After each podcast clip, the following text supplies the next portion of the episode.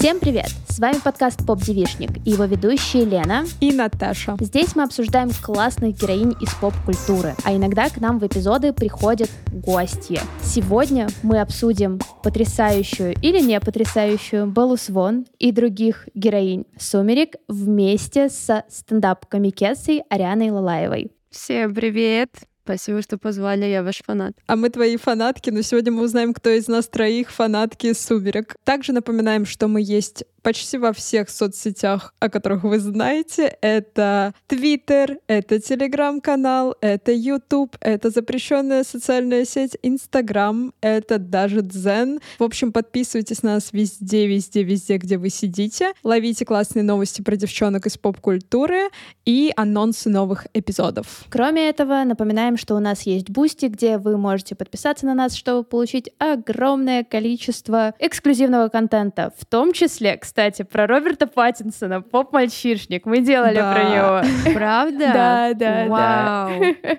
Но мы там останавливались не только на «Сумерках», но и на его других ролях, в том числе смотрели за эволюцией этого актера, как он стал из блестящего парнишки... В человека, который просто готов сжечь свою кухню, когда готовит макароны. Да, да. Там потрясающая история, всем рекомендуем послушать. Ну, а начнем перед тем, как мы перейдем к сумеркам. Мы бы хотели Ариану немножечко попросить рассказать, как она вообще пришла к тому, что хочет профессионально шутить. Э, прикалываться. Я думала, спросите, как я пришла к тому, что я люблю сумерки. Про это мы тоже спросим. Это будет второй вопрос. Блин, меня часто спрашивают, у меня вообще нету никакой истории крутой про это, и всегда люди расстраиваются, потому что мне вообще абсолютно нечего про это рассказать. Вот просто начала прикалываться, просто начала выступать, и все. Никакой вдохновляющей истории, чтобы кто-то послушал и такой, я тоже, значит, смогу. Нет, такого нету. Нет, это довольно вдохновляюще, что типа я просто начала прикалываться, людям понравилось, и я начала выступать. Нет, людям даже и не понравилось. Ну, это совершенно другое. У комиков это работает так, что ты выступаешь, ты очень плохо выступаешь. Первые, наверное, полгода, год, не знаю, что это внутренняя тирания по отношению к себе, что ты такой, я хочу дальше, мне это очень нравится. Это то, что мне подходит. Причем у многих комиков именно такая история. Мало ребят, кто вот прям с первого раза прям разорвал зал. Теперь я воспринимаю это как челлендж, хотя вообще не умею шутить. У меня есть э, Библия комика, или как-то так она называется. Я начинала ее читать, и на фразе, что я должна писать шутки каждый день, я ее закрыла и решила, никто мне не вправе указывать, что я должна делать что-то каждый день. Да, я знаю эту книжку, я тоже ее не смогла дочитать, хотя там много полезного на самом деле. Именно по механикам-то можно научиться чему-то полезному, но именно то, что там много дисциплины, а дисциплина действительно важна комику комиком. Все комики, кто сейчас успешны, это комики, кто правда работает каждый день. То есть это результат их плодов ежедневного труда. Я вообще не могу работать каждый день. Я смотрела одно из выступлений Арианы и слышала, что ты там как раз называешь «Сумерки» отличным гайдом по тому, как мужчина должен себя вести с женщиной. Расскажи об этом поподробнее и как ты вообще посмотрела «Сумерки». Блин, надо еще отметить то, что этот монолог ему, по-моему, уже лет пять, если я не ошибаюсь. Видно, что я там в депрессивном эпизоде, так как я скорее. Я тогда была прям на эмоциональном дне. Монолог написался вот в этот период как раз. И я тогда засматривалась сумерками. И сейчас я понимаю то, что это вполне нездоровая установка. Не надо все повторять за ними. Там много неадекватных есть моментов. Но все равно я считаю, что это забавно. У меня мама зачитывалась. У меня прям на полке стояли книги Стефани Майер. То есть сначала я их сама не читала, я их пролистывала, она еще говорила, что мне еще и рано такое читать. Но потом я так пролистывала и в какой-то момент открыла для себя и фильмы, когда мама смотрела фильм, то есть мне через маму, потому что мама вообще фанатка. Она Жесть. обожает. Но мы, по-моему, с ней в разных командах были. По-моему, она была в команде Джейкоба. Ого. Ну хотя нет, я могу представить, что мамам нравится Джейкоб. Он выглядит как более безопасный вариант. Да, да, да. Не знаю, в первом фильме он вообще такой хороший парень. Да, сын маминой подруги. Только постригись. Но скорее он сын батиного друга по сюжету. Мамы тоже любят «Сумерки» книгу написала взрослая женщина. И у меня есть теория, что она писала ее с точки зрения того, что а вот если бы я была 17-летней uh-huh. девчонкой, как бы выглядела моя идеальная жизнь с 118-летним вампиром. Наташа, как ты посмотрела впервые «Сумерки»? Как ты узнала о них? Блин, я помню эпоху сумок с сумерками, когда все девчонки ходили с вот этими черными кожзамами, на которых Белла, Эдвард, Цвет Луны. И я на это смотрела и думаю, господи, что это за кошмар вообще такой.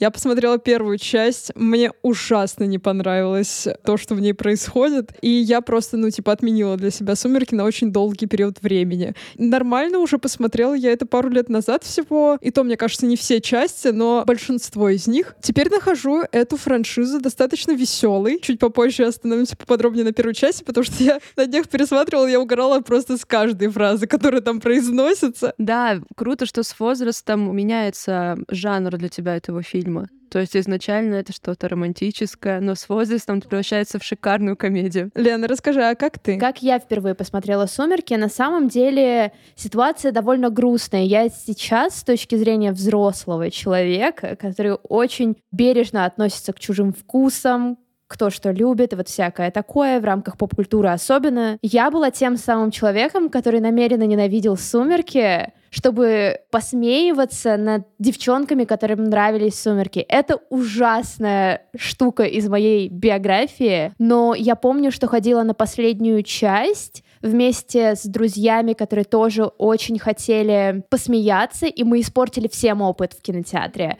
Там сидели фанатки, и когда мы стояли в очереди в туалет после фильма, к нам подошла женщина, посмотрела нам в глаза и сказала, что нельзя себя так вести. И я просто, мне кажется, провалилась там на месте и поняла, что вот тогда что-то изменилось. Да, моя мама тогда расстроенная пришла с этого сеанса. Это была она, Это был кинотеатр «Ладога» в Медведково. Она по всей России объездила всю Россию, чтобы посмотреть. Ой, я так с Гарри Поттером делала последнюю. Вот, и как как-то более осознанно я его посмотрела уже, мне кажется, в универе. Нужно что-то комфортное на фон. Кажется, «Сумерки» могут пройти как хороший вариант. Первая часть реально такая. Следующие части мне не сильно нравятся, потому что там у меня возникает еще больше вопросов ко всему, что происходит. Но сейчас я воспринимаю первую часть при всей проблематичности там отношений Эдварда и Беллы и вот всякого такого, как реально норм кино, которое красиво снято, Блин. С потрясными, с потрясными саундтреками, очень красивыми видами. И отвратительными диалогами. Слушай, Просто там логики совершенно не нет. Диалоги, блин, это последнее, о чем я думаю, когда смотрю «Сумерки». Я живу ради сцены с бейсболом, я живу ради всех сцен с Селис, потому что она была моей любимицей на самом деле. И потом я живу ради того, чтобы увидеть вот последние пять минут, где мы видим, что Белла, по сути, ходила с гипсом примерно полгода, и у меня всегда недоумение в голове, потому что, ну, там же происходит эта сцена в балетной школе, а потом э, они на выпускном, и она все еще с гипсом, и я такая, девчонка, что там произошло просто? Тогда поподробнее остановимся на первой части. Я не понимаю, радости и любви к этой части я специально выписывала диалоги, которые они там произносят. Если вдруг вы не смотрели «Сумерки», давайте немножко расскажем. Белла переезжает к отцу на время пожить. Там она встречается... Блин, интересно, реально кто-то не смотрел ни разу «Сумерку»? Ну ладно. Вот. И там она в школе встречается с э, Эдвардом, и постепенно она узнает, что он вампир. И она сразу же принимает его сторону понимает, что его ни в коем случае нельзя выдавать, и, типа, надо уберечь их любовь, и вообще она готова умереть ради своего возлюбленного. И мне кажется, то, что она готова умереть ради возлюбленного, это единственная интересная сюжетная линия в этом фильме, потому что она в самом начале, если вы помните, когда едет только машине к бате, она такая, типа, я никогда не задумывалась о смерти, да, и там под конец фильма то же самое мелькает, и я такая думаю, вот это закольцовочка, вот это интересно, конечно. Остальное, простите меня, пожалуйста, типа, нам показывают, что когда она заходит заходит в кабинет биологии, где она садится с Эдвардом, что его сначала вообще тошнит. Что со мной не так? Да, она думает, что от ее подмышек пахнет. После этого ровно ничего между ними не происходит. Они остаются просто, блин, знакомыми людьми, которые учатся в одном классе. И она такая, я должна у него узнать, что между нами происходит, почему он так холоден ко мне. Моя хорошая, вы, блин, еще не подружились. В типичных ромкомах между вами должна быть вставка под какую-то песню, где вместе катаетесь на велосипедах, ходите за ручку, пишете какой-нибудь дневник вместе. У вас ничего не было, но почему ты думаешь, что ты должна разобраться в ваших отношениях? Я не могу, это так смешно. Но разве это не про вот эту девчачью мнительность? Просто я могу себя в этом узнать потому что все мои детские влюбленности в школьные, они были основаны только на моем мировосприятии. Я с человеком не коммуницировала никак. Я могла с ним вообще не общаться, но у меня в голове уже были с ним отношения. И вот все вот эти невербальные проявления, типа он вот так плечом сделал, это что? Это значит то, что мы выходим на новый уровень или нет? Его чуть не стошнило, я его завожу. я могу чуть-чуть представить вот это, когда ты боишься как-то общаться с человеком, но ты считываешь какие-то другие знаки, и, возможно, она же, ну, не очень смышленная, как мне кажется, она обычная девчонка. Так она и сама говорит. Эдвард к ней подходит и говорит, ну ты же умная, ты сама догадаешься. Она такая, давай представим, что я не очень умная. Я такая, давай не будем представлять, это так и есть. Блин, я всегда встаю на защиту в первой части, потому что во многом я ее посмотрела вообще маленькая. Как все, что ты посмотрел маленьким, у тебя это, безусловно, что-то прикольное. Ты не можешь анализировать это, не можешь раскладывать по кирпичикам. Я, конечно, вижу все косяки, я вижу вот эти идеологии, но смотрю на это с точки зрения детской школьной художественной постановки, которую сняли потом, видели бюджет и сняли, вот как будто одиннадцатиклассники реально без опыта, им сказали, вот нужно вот эту историю к нам на 14 февраля поставить в ДК. Я вообще не анализирую сюжет, как будто «Сумерки» не смотрят ради сюжета. Ты преследуешь две цели, либо покринжевать, либо преисполниться с того, как Эдвард смотрит на нее красиво. Я совмещаю. Ладно, смотрите, если мы не придираемся к Белле, потому что она подросток, да, и действительно у нее есть какие-то основания так себя вести, то что вы скажете про Эдварда, которому, блин, уже за сто лет. Опять же, вот случается, она хочет с ним разрулить отношения, да. Мы до сих пор не понимаем, почему она хочет разрулить с ним отношения. Проходит какая-то еще сцена, и он подходит и говорит, нам нельзя дружить. Друзья, вы, точнее, какие друзья? Вы еще не подружились. Тебе за сто лет ты что, до сих пор не понял, как люди вообще общаются друг с другом? А вот интересно, у него мозг подростка все еще остается? Мне кажется, нет. То есть он как реально столетний? Он бы тогда был другим, мне кажется, совершенно. Да, но это подростковый фильм по подростковому роману. И они, мне кажется, всегда работали по абсолютно другим правилам. Я в целом абсолютно согласна с тем, что «Сумерки» невозможно смотреть, ну, с включенным мозгом. Это фильм не для этого. Даже с каким-то рациональным взглядом на то, как должны работать отношения, это тоже невозможно смотреть. Потому что так ты просто э, будешь утопать в том, что «О нет, это абьюзивные отношения», «О нет, это все супер абсурдно». Иногда Эдвард газлайтит Беллу. «О господи, как же с этим жить?» Очевидно, что это абсолютно не феминистский фильм. Это сказка. Это сказка, причем очень хорошо снятая. Первая часть реально очень круто снята. Я согласна. Это же единственная из франшизы, что сняла женщина. Они потом каждая часть менялись режиссеры, и поэтому каждая вот не похожа одну на другую. И мне тоже первая ближе вот из-за этого такого цветокора, да, такого да. сине-зеленоватого, атмосфера какая-то. Потому что дальше уже это какой-то пиф-паф-пуф, вот какое-то такое начинается. Блин, мне просто кажется, что это не совсем как раз сказочка. Мы вообще собрались анализировать Беллу и как бы говорить о том, какая она героиня в поп-культуре. То есть если анализировать ее образ в целом, а не привязываться вот именно к тому, к чему я привязывалась все это время, то она делает выбор она не считается ни с кем, она выбирает любовь и будет до нее биться до конца. Плюс, если вы помните этот хороший момент, где они сидят на пляже с ее подружкой Эрикой, и Эрика такая, блин, меня не зовет пацан на танец, на бал. И она такая, позови его сама. Ну, то есть у нее есть какой-то внутренний стержень, и она может бороться за то, что ей важно, за то, что ей дорого. Поэтому я бы не сказала, что ее вообще надо смотреть с выключенным мозгом. Мне кажется, она достаточно цельная героиня. Я думаю, выключенный мозг имелось в виду про взаимодействие взаимодействие всех этих персонажей внутри этой истории. А так, сами по себе персонажи, они правда довольно цельные. Я вот здесь, наверное, именно конкретно с Беллой не соглашусь вообще. Ну вот давайте сейчас вы обе скажете мне два интереса Беллы, кроме вампиров. Ну, кетчуп она любит. Кетчуп, ладно. А вы помните эту сцену, как она долго очень бургер и нелепо пытается кетчуп добавить? Книжки, она читает книжки. Мне кажется, она супер романтичная такая натура, и в ее жизни не было никогда того, о чем она читала, и вот это что-то появилось, бать, еще и вампир, конечно, конечно, она полностью погрузилась в это с головой, просто ничего у нее в жизни, правда, нет, кроме этого. Но она разбирается еще в метозе. Это ты по уроку биологии поняла, да? Ну да, она там даже какие-то вещи говорит быстрее, чем Эдвард, хотя он за сто лет точно должен был это запомнить. Наверное, основная Моя претензия в том, что вампирская сага — это же такой простор для всего, что может произойти, чего угодно.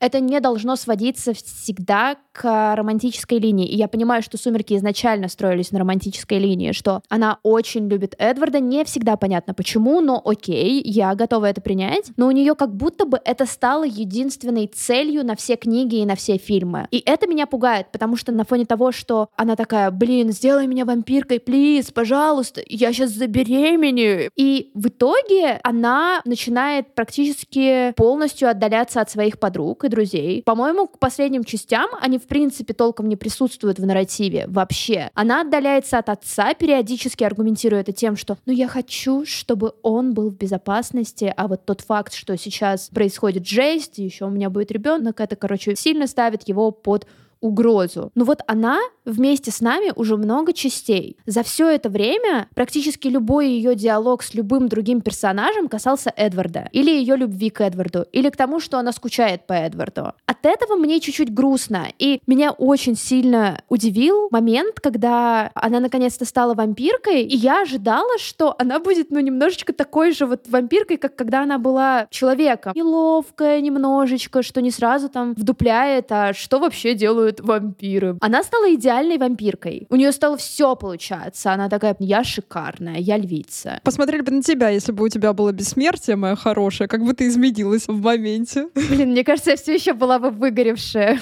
Мне кажется еще, что у нее не просто же любовь к Эдварду. В целом ее привлекает вот эта вампирическая тематика. Она же там в первой части, например, покупает книгу, где написано про вампиров, гуглит этих вампиров. Целое журналистское расследование, как эти вампиры выглядят. Как бы это круг ее интересов. Вот как мы мы Тоттенштейна обсуждали, там главная героиня очень любила Древний Египет. И тут у нее есть возможность попасть в этот мир. Так было тоже вот наконец-то попала в мир вампиров. А тебе кажется, до встречи с Эдвардом ее как-то интересовала вся эта вампирская история? Мне кажется, это шло косвенно, то, что вот появился Эдвард, и даже если бы он был хоккеистом, она бы хоккей бы начала изучать и любить очень сильно. Но он вампир, и ей пришлось изучать это, пришлось в библиотеку идти. Хотя вдруг это все по расчету, вдруг она изначально только ради того, чтобы стать вампиром. Бессмертная. Она хотела бессмертия бессмертия. Теория заговора. Ей плевать на Эдварда, она его ненавидит. Ну, кстати, да, в такой трактовке понятно, почему она примерно по сто раз за фильм говорит Эдварду, сделай меня, пожалуйста, вампиром э, прямо сейчас. Еще можно ее понять, когда она забеременела, да, почему это важно. Но в самом начале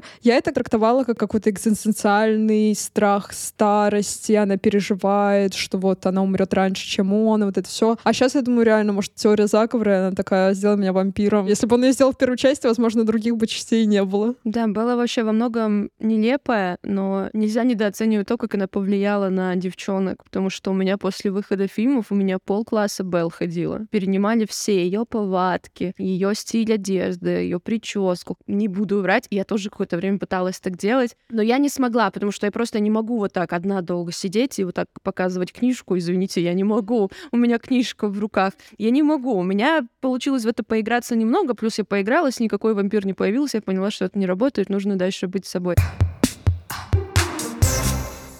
Я просто все еще не договорилась с собой, почему мне нравятся сумерки. Вот именно сейчас. Вот мне 26 лет. 10 лет назад я ходила и плевалась. Мне кажется, если бы во мне было больше какой-то злости и вспыльчивости, я бы даже там, не знаю, орала на людей. Кусала бы их. Да, кусала бы их. А сейчас, ну, меня это правда успокаивает, при том, что, опять же, образ Беллы, она как двигатель сюжета, не больше. То есть она есть, она очень нейтральная, у нее есть какие-то свои мечты, и они все касаются вампирской жизни или Эдварда, но в остальном она просто, по сути, двигает сюжет вот до самого конца, потому что у нас есть какой-то конфликт, есть какой-то конфликт между вампирами, ну и параллельно есть какой-то конфликт, что, ну, все-таки нужно как бы стать вампиркой и ребенка еще родить. Почему это так прикольно? Почему это так приятно смотреть? А кто там чем-то занимается? Ты говоришь, было двигатель сюжета, но по сути там все просто живут, ну, типа, ничего не делают. Только ее отец пашет. Да, ее отец...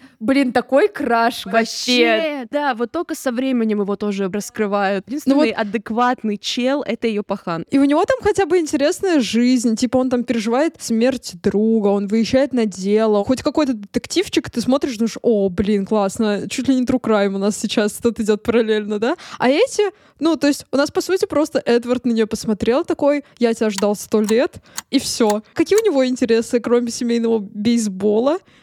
На пианино вроде бы он играет. Точно, точно пианино. Это же, наверное, и вдохновило эту Эл Джеймс, которая написала «50 оттенков серого», что мужчина должен играть на фортепиано. Обязательно. Я эту сцену очень подробно рассматривала, потому что я не могла сразу понять, они вместе играют или он один, потому что Белла прям сидела, и она чуть ли руки на него не положила, и такая думаю, господи, так ты с ним подыгрываешь или нет? Что ты делаешь? Зачем ты так близко сидишь? Мне было бы неудобно играть. Мы просто нам показывают красивых людей. Да, ее друзья там пытаются жить какую-то жизнь. Подружки были классные. Они единственные напоминали мне живых людей. Да, да, да. Ну, потому что мы буквально с первой части видим их довольно реалистичные реакции, что там, не знаю, заходят Калины, и они такие, у, это Калины. И ты думаешь, да, вот, вот так я себя веду, когда сижу даже в универе, когда я пересматривала это в универе, и когда мы видим кого-то, про кого хотим посплетничать. А остальные, они очень театральные, мне кажется, и Белла, и Эдвард. Мне кажется, что как будто бы, вот если взять как раз подружек Беллы и ее саму, я, наверное, этим героям вообще в целом не очень верю, потому что я редко встречала девчонок там в школе, когда училась, которые вот были прям поделены, то есть какие-то одни ходили, хохотали, участвовали во всех активностях и все окей, а другие сидели и томно ждали своего принца. Мне кажется, они олицетворяют настроение, знаете, у вас есть такое меланхоличное настроение,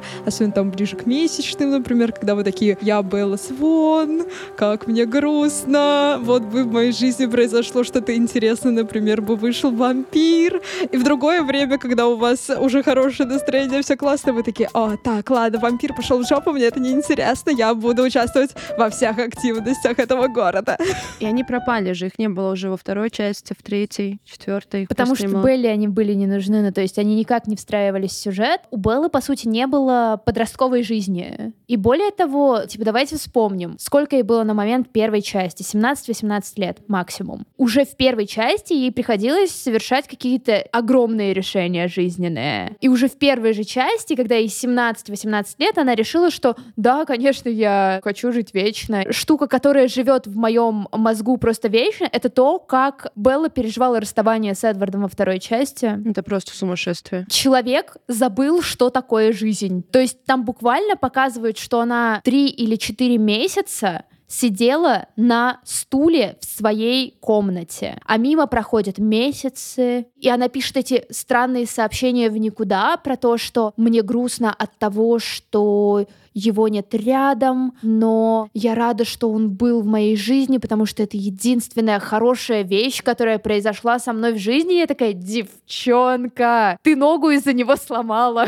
Но это страшная зависимость, конечно. Вообще, по идее, в фильме «Здорового человека» нам показывают, как это все с ней происходит. Она в депрессии, она лишена жизни. И тут должно случиться что-то, что переворачивает ее жизнь с ног на голову, и она становится супер бизнес-вумен, там идет на все передачи мира, рассказывает, как она открыла какие-то новые элементы в химии. А тут нам как хэппи-энд показывают то, что они воссоединились. Ну, Эдвард тоже как он поступил. Он просто такой, не, нам нельзя пока. Я ничего тебе не буду, просто пока. Он еще так от нее ушел, максимально грубо. То есть он не сказал просто, что, блин, ну тебе со мной опасненько, чикса, просто иди живи свою подростковую жизнь, ты ее заслужишь. Нет, он там выдал, что ты мне не интересна, и она такая, я тебе не интересна, он такой, да. И Белла просто стоит, я ее могу понять. Мало моментов в «Сумерках», когда я ее очень хорошо понимаю, но когда тебе такое говорят, ты просто стоишь такая, блин, а что это было? У них случились невероятные приключения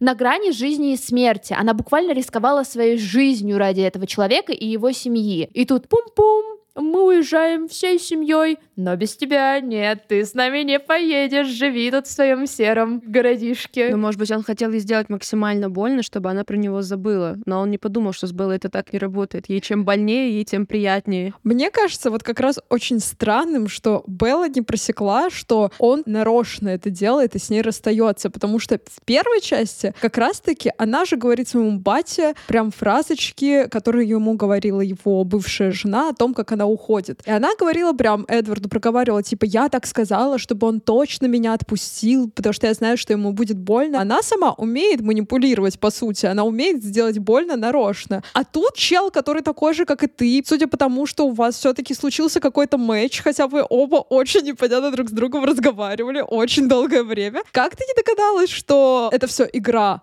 А не реальность, когда он ее бросает. И как она ждет на подоконнике, это же была эпоха ванилек. Это прям лучшая такая экранизация. А тут, мне кажется, после этого и все девчонки-то и начали сидеть на подоконниках, кажется. Хотя, может быть, она поняла, что это игра. Она ведь тоже начала играть в эту игру. Она поняла, что когда она в смертельной опасности, он появляется. И начала просто трэшить максимально, типа, да, мне плевать на жизнь. Он же появляется, его дух или что это? Или это просто у меня воздуха не хватает, поэтому у меня меня галлюцинации. То есть она тоже на это подсела, и с позиции, если это реально появлялся он, какой-то его дух, то она его дергала, получается, постоянно. Он сидел, занимался своими делами какими-то, и она его дергала. То есть она постоянно привлекала его внимание, понимая то, что он не против, он переживает. Я буду дергать с эти струнки его души, которые немножечко пекутся обо мне, чтобы он нервничал. У нее избегающий тревожный тип привязанности, Наташ, я все поняла. Не-не, мне кажется, у нее прям просто тревожный,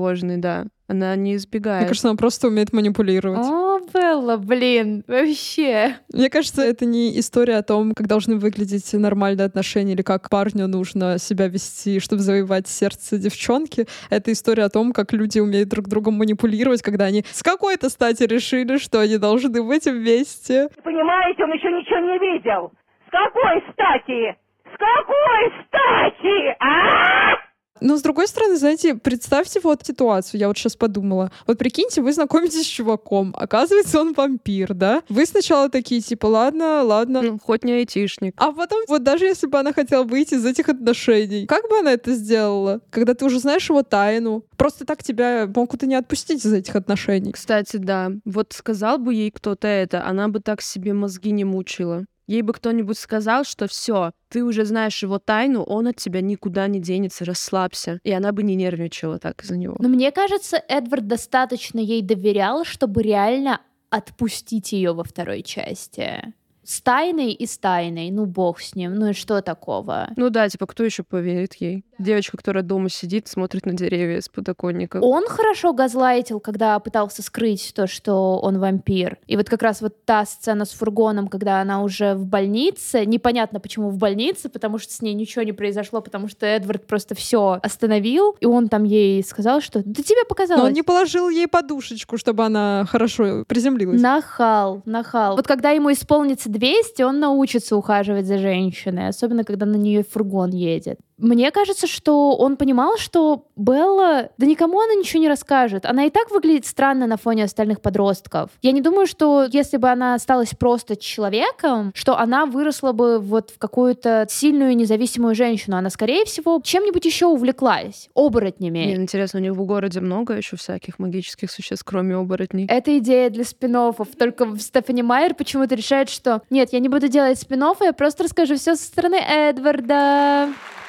И ей же очень многие предъявляли за то, что мы не очень понимаем, чем занимается Белла, кроме как э, пытается стать вампиркой или строить отношения с Эдвардом. И в книге со стороны Эдварда она пытается прям вот неймдропить. То есть вот Белла смотрит фильм Хичкока. Вот Белла читает «Гордость и предубеждение». И я такая, окей, спасибо за это, но я не уверена, что это хорошо описывает Беллу, потому что если бы она действительно читала «Гордость и предубеждение», то она бы знала, как строить коммуникацию с холодным мужиком типа Дарси. А вот она проходит курсы Skillbox. Это не рекламная интеграция.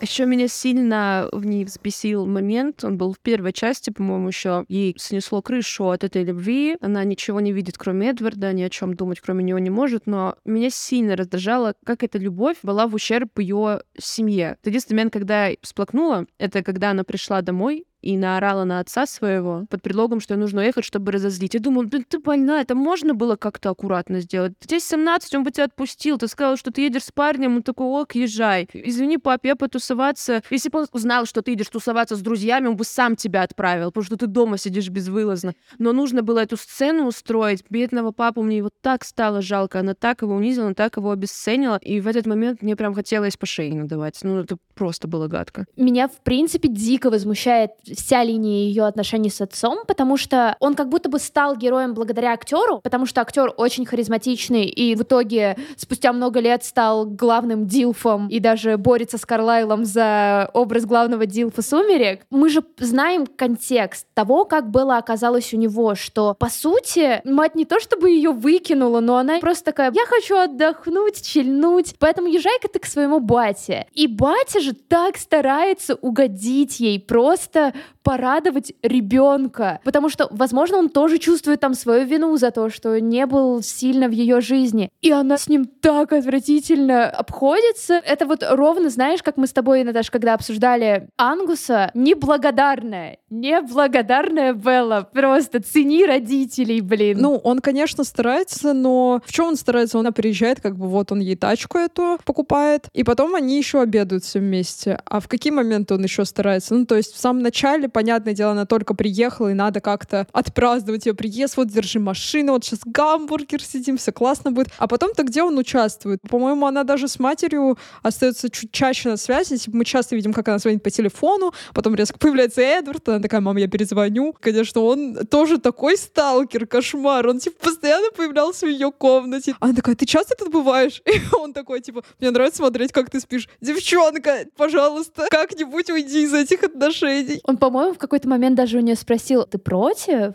Да, да, все против. Слушай, по поводу Бати. Во второй части как раз, когда Белла у нас стала затворницей, которая сильно переживает расставание, он очень за нее переживал. Между ними прям даже был такой грустненький диалог, когда он такой, девчонка, я за тебя очень переживаю, то, как ты через это проходишь, очень странно все выглядит. Тебе нужно сейчас как-то смириться с тем фактом, что он не вернется. И тебе нужно жить жизнь дальше дальше. Он пытался. Другой вопрос, давала ли ему Белла возможность стать частью ее жизни. У нее такое очень туннельное мышление, что вижу цель, иду к цели, к одной единственной цели на протяжении всех частей. Ну, если так вспомнить вообще мелодрамки тех лет, там, например, я помню «Три метра над уровнем неба». Там же везде подростки такие, типа, мы не будем принимать родителей ни в коем случае. Просто у нее как будто не было проблем с родителем. В других фильмах фильмах часто бывали разногласия, там родители что-то запрещали, не отпускали. Тут максимально комфортный чел. Еще надо учитывать то, что он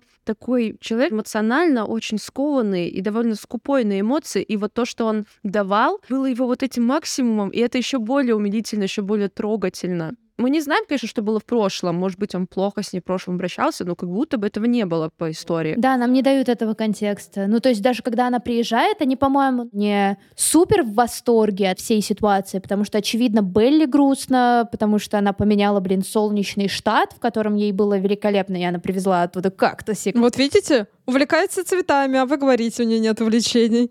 Если брать всякие Young Adult серии, подростковые серии и книжки, и их экранизации, то понятное дело, что они часто идут через романтическую линию. То есть те же «Голодные игры», все там боролись, кто ты, Тим Пита или Тим Гейл, или «Дивергент», где все такие «Ммм, четыре такой красивый, очень-очень красивый». Это нормально, потому что это то, что нам нравится в подростковых романах. Там очень простая, понятная любовная линия, за которой весело и прикольно наблюдать. Просто обычно как будто бы это выходит за рамки романтической линии. То есть в тех же «Голодных играх», ну, сори, Пита, но тут более важная история про то, что она за свое выживание борется, да, вместе с тобой, но борется. И более того, в какой-то момент там переходит вообще на критику капитализма и капиталистического мира кайф, отлично. Здесь это не совсем так. Это неплохо на всякий случай. То есть я люблю «Сумерки», я люблю все «Сумерки» смотреть. Ну, то есть, опять же, это меня успокаивает. Очень простая история с очень понятной целью, к которой мы все идем, и фанаты шли, и те, кто ходил в кинотеатры ради того, чтобы покекать. Но все мы понимали, что мы хотим увидеть. И последнее, чего ты ожидаешь, это то, что какая-то метка на Рен и смех. Запечатление Ну, это очень странная штука. Мне неловко это смотреть. Мне неловко, когда Эдвард и Джейкоб между собой вот шутки еще кидают насчет будущего, что Джейкоб говорит Эдварду, можно ли называть тебя папой? Я думаю, заткнитесь оба, пожалуйста. Это ужасная ситуация. Просто, когда происходит такой кринж, лучше его не комментировать. Почему вы не понимаете, что это кринж? Он будет ухаживать за ней, когда она еще маленькая, то есть она будет расти Да. на его глазах, Да. а потом он будет спать с ней, и Эдвард такой, о, Отлично. Вот представьте, у вас в жизни происходит такой трэш, что у вас сначала вампиры, потом эти оборотни, у них постоянно какие-то стычки, драки. Какое будет время до того, чтобы изучать живопись, там, я не знаю, просвещаться, развиваться? Если бы у меня был хотя бы один знакомый вампир, вряд ли бы в моей жизни что-то еще осталось. А если бы я еще любила этого вампира, пыталась бы вписаться в его семью. Кстати, мне кажется, вот когда Белла как раз первая часть начинает заходить в их семью, это прикольно, потому что у нее, по сути же, не было такой полноценной семьи очень долгое время, как минимум. И тут она хотя бы становится своей, какая-то социальная драма у нас появляется. Но в целом у тебя открывается новый мир, тебе надо понять, как выживать среди этих вампиров, потому что кроме тех, кто ест только животных, есть еще те, которые пьют человеческую кровь. Пипец новых водных, типа на всю серию книг хватит. Я бы наоборот было бы странно, если бы была такая, типа, все, друзья, сматываю удочку, что у меня надоели, пойду я изучать философию какого-нибудь там 17 века. Возможно, ей бы помогло это как-то оценить свои отношения и все, что с ней происходит. Но вообще, вампирская тематика же супер популярная в поп-культуре. И есть огромное количество сериалов, фильмов, которые заходят на вампирские штуки с немножечко другой стороны. я Дракулов смотрела. Дракулов. Вот это просто, э, вау, это топ. Окей.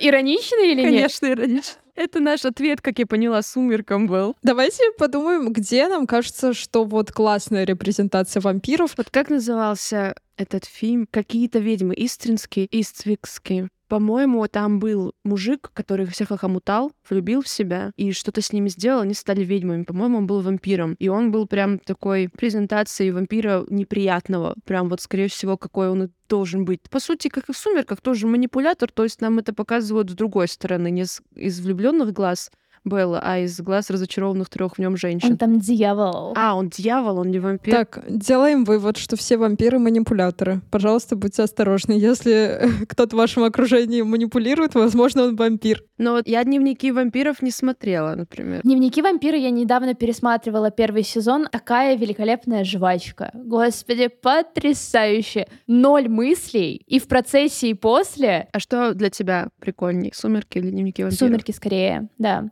Потому что дневники вампира, они немножечко не были в моем э, поп-культурном обозрении вот в школе. Если бы были, то было бы классно. И, скорее всего, вот если я сейчас буду пересматривать сверхъестественное, например, мне будет клево, потому что я смотрела это в школе.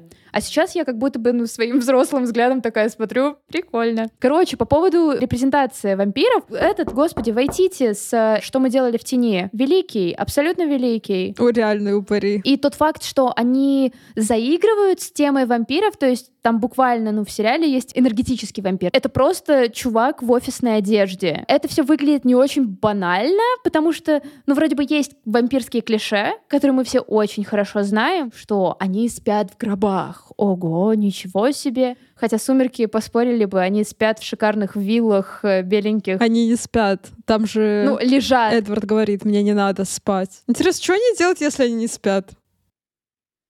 Ну, в смысле, он приходит к Белле, чтобы смотреть на нее А вот эти, кто уже парами, они на кого смотрят, как они спят? Если друг у на них- друга. Блин, в Monster High была девочка-вампир тоже прикольная. Вы не смотрели Нет, Monster High нет. Вообще, я вам советую как-нибудь их обсудить. Там тоже интересные образы женские. Мне понравился еще «Вампиры средней полосы», первый сезон я смотрела. Он достаточно забавный, такой комедийный детектив, и там вот вампиры, они как бы важны по сюжету, но как будто бы много чего интересного происходит еще и без них, и поэтому ты как-то смотришь без вот этой концентрации «Белла, я вампир, все, что мы будем делать, мы будем пять часов подряд думать, что нам делать с тем, что ты вампир». И, наверное, еще бы от себя порекомендовала это подкаст э, «Внутри секты», у них был выпуск про реальных вампиров, про людей, которые сегодня исповедуют вампиризм, которые высасывают человеческую кровь у реальных людей, типа даже не просто колбочки, а прям присасываются, да. И это интересный такой вот прям кринж, но но это реально кринж, из-за этого это еще страннее выглядит. Мне интересно, где они находят людей, которые готовы поделиться кровью. На Авито выкладывать или на Profit.ru? Это часто бывает через знакомых, вот, через знакомых знакомых, через возлюбленных. Ты же меня любишь, давай. А я вот сейчас подумала, та сцена, где Белла очень много фигачит кетчуп может быть, это была отсылка на кровь? Может быть. Если вы любите кетчуп, значит, вы будете хорошим вампиром.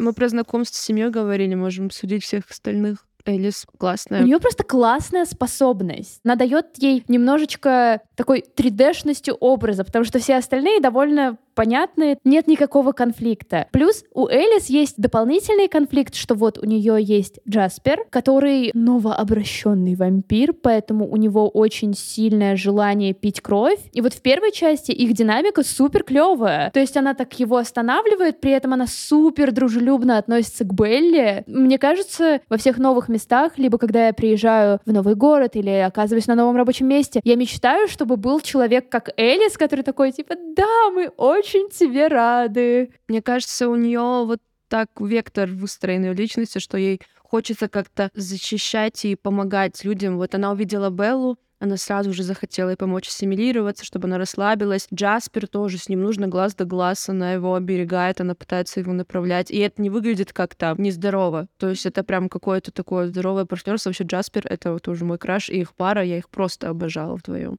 Всех же смущала их семейная иерархия, то, что у них там вместе, по идее, братья и сестры. И я слышала то, что в книге изначально Розали и Джаспер, они представлялись близнецами из-за того, что они внешне немножечко похожи, чтобы люди расслаблялись, они говорили, вот хоть мы, мы кровные, мы, правда, в этой семье, мы близнецы, нас нашли. И я подумала, что у них, правда, есть чуть-чуть визуально немного общего. Элис, это же у нее была способность видеть Да, да, будущее. да. Я просто, когда смотрела, я подумала, что, блин, если бы эта девчонка жила в 2022 году, она бы либо бы не обрадовалась своей способности видеть будущее, либо она бы знала, когда покупать доллар. Прикольно, да, на какой-то период такой близкий видеть будущее, что завтра произойдет. Но в целом, да, мне кажется, у нее какая-то очень теплая фигура. Она как будто бы немножко похожа на девчонок, которые дружили с Беллой в школе, которые обычные. Она как будто бы такая чуть живее, чем она должна быть, и чуть мертвее, чем все остальные. У меня, кстати, в детстве было такое, что я страшно завидовала всем героиням или героям, которые умели рисовать. У меня обычно после просмотра такого фильма, где главный герой такой, типа, очень артси, он рисует, и у него большое будущее, я садилась и пыталась рисовать. Получалось очень плохо, но зато мой творческий креативный запал, он поощрялся тем, что я на самом деле Элис из «Сумерек». Она, кстати, мне нравилась даже в момент, когда я вот была тем самым человеком, который ненавидел «Сумерки». Мне очень нравилась актриса, она еще поет хорошо, кстати. Она у меня стояла на аватарке ВКонтакте. Это была фотка, по-моему, с премьеры третьих «Сумерек». И потом моя подруга поставила ту же фотографию. Такая, блин, ты стырила мою Аву. Типа, как так можно? И, кстати, актриса, которая играла Элис, Эшли Грин, по-моему, вместе со своей подругой, кажется, сейчас запустили подкаст, где они зовут актеров из «Сумерек» или всяких продюсеров, сценаристов и обсуждают «Сумерки» в контексте уже 2022-2023 года. Мне такое нравится, потому что как будто бы Паттинсон и Кристин Стюарт, они немножечко так отстраняются от этой роли, что мы не прочитали контракт, мы не прочитали сценарий, там было слишком много мелкого шрифта. Единственное, что я ненавижу, это русский дубляж Элис. Он такой мерзкий! Видимо, они поняли, что это слишком прекрасный персонаж, и нужно для российского слушателя как-то ее изуродовать. Розали суперская тоже. Она начала для меня раскрываться вот когда я уже повзрослела. Изначально, конечно, на меня раздражала. Какая-то бука, стерва неприятная. А потом я начала ее чуть-чуть понимать. Когда вы живете вот своей стаей, ее вот эта настороженность к чужакам, особенно учитывая тяжелейший бэкграунд, это все складывается в пазл определенный, и меня это тоже чуть-чуть цепануло в ней. У нее вот есть образ старшей сестры, вот особенно в каком-нибудь контексте зачарованных. У нее дикий вайп Прю слэш Пайпер. В детстве тебя может это раздражать, как и многих раздражали Прю и Пайпер в детстве. А потом ты вырастаешь. Вообще ты все правильно сказала. Я наоборот удивлялась, почему все так просто приняли Беллу. Она же человек. Вы не понимаете, как это может обернуться для вас. У них с Эдвардом не пойми что. В смысле непонятно что? Он не слышит ее мыслей. Это очень важно. Ну так тем более. Тем более, что у нее там в голове. Вдруг она подментованная. У нее отец мент, конечно, она подментована. Да, Розали была единственным знаком, типа, подумайте, подумайте, что мы делаем. Все остальные просто такие, типа, ну, привел в дом и привел. Хорошо, мы не будем ничего говорить, а в момент, когда мы можем поцапаться с другими вампирами, что может усложнить нашу жизнь в этом штате, что вообще может плохо на нас повлиять, в этот момент мы займем, конечно же, позицию человека. Для меня это было странновато, и как раз Розалена хотя бы такая, чего я вообще должна надевать эту куртку, метить деревья, чтобы как-то отвлечь вампира, блин, почему я должна вставать на место этой девушки, когда они встречаются там, типа, неделю, две, может, она реально манипулятор, который пытается стать вампиром, для этого только она и вписалась в эту компанию. Короче, она как будто бы выглядит таким голосом разума. Да, и мне очень нравится в ней, как э, ей важна семья. Она не хотела этого делать, она не хотела помогать Белли, она очень сварливая, но так как я сказала, это Карлайл, они настолько для нее как бы авторитетные и важные люди в жизни, что она такая, блин, семья говорит, да, я сделаю. Она вот настолько антипод Беллы в этом плане. Мне кажется, в ней внутри вот эта женская сила просто безумная, и она прям ее транслирует.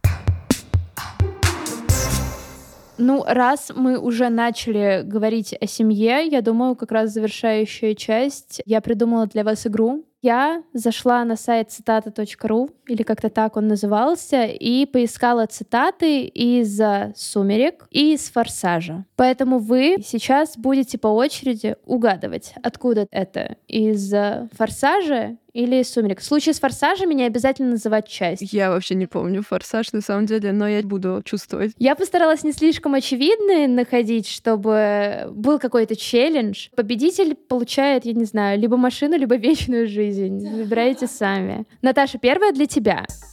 Если перестать бояться, можно выбрать свой путь и идти по нему без оглядки. Это «Форсаж». Правильно. Риана? Так. Чем сильнее любишь, тем больше теряешь чувство реальности. О, ну это про сумерки. Да. Так, Наташа. Нет ничего печальнее, чем дикий зверь, запертый в клетке.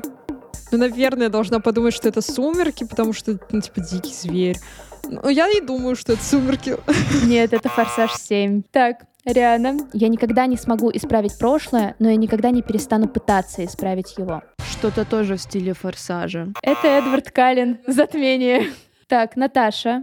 Никогда не идите в лобовую атаку. Они будут ждать этого, и вы проиграете. Ну, это сумерки. Да, это затмение, это сказал Джаспер. Последнее. Девушка, которую ты помнишь, это вовсе не я. Форсаж. Да. Yes. Вы молодцы! Вы угадали больше, чем я ожидала на самом деле. Ну, а с вами был подкаст «Поп-девишник». И в нашей компании классных ведущих классная гостья. Ариана, спасибо большое, что ты к нам пришла. Спасибо, что позвали. Было круто. Расскажи, где тебя можно найти, на тебя подписаться, или где тебя можно послушать, твои приколы. О, подписывайтесь на канал Comigration, это наш YouTube-канал, который мы создали с комиками после того, как уехали из дома. Мы там выкладываем все, все подкасты, все комедийные шоу, стендап. Будет круто, если вы подпишетесь. Мы оставим все ссылочки в описании эпизода. Ну что, тогда всем пока-пока. Пока!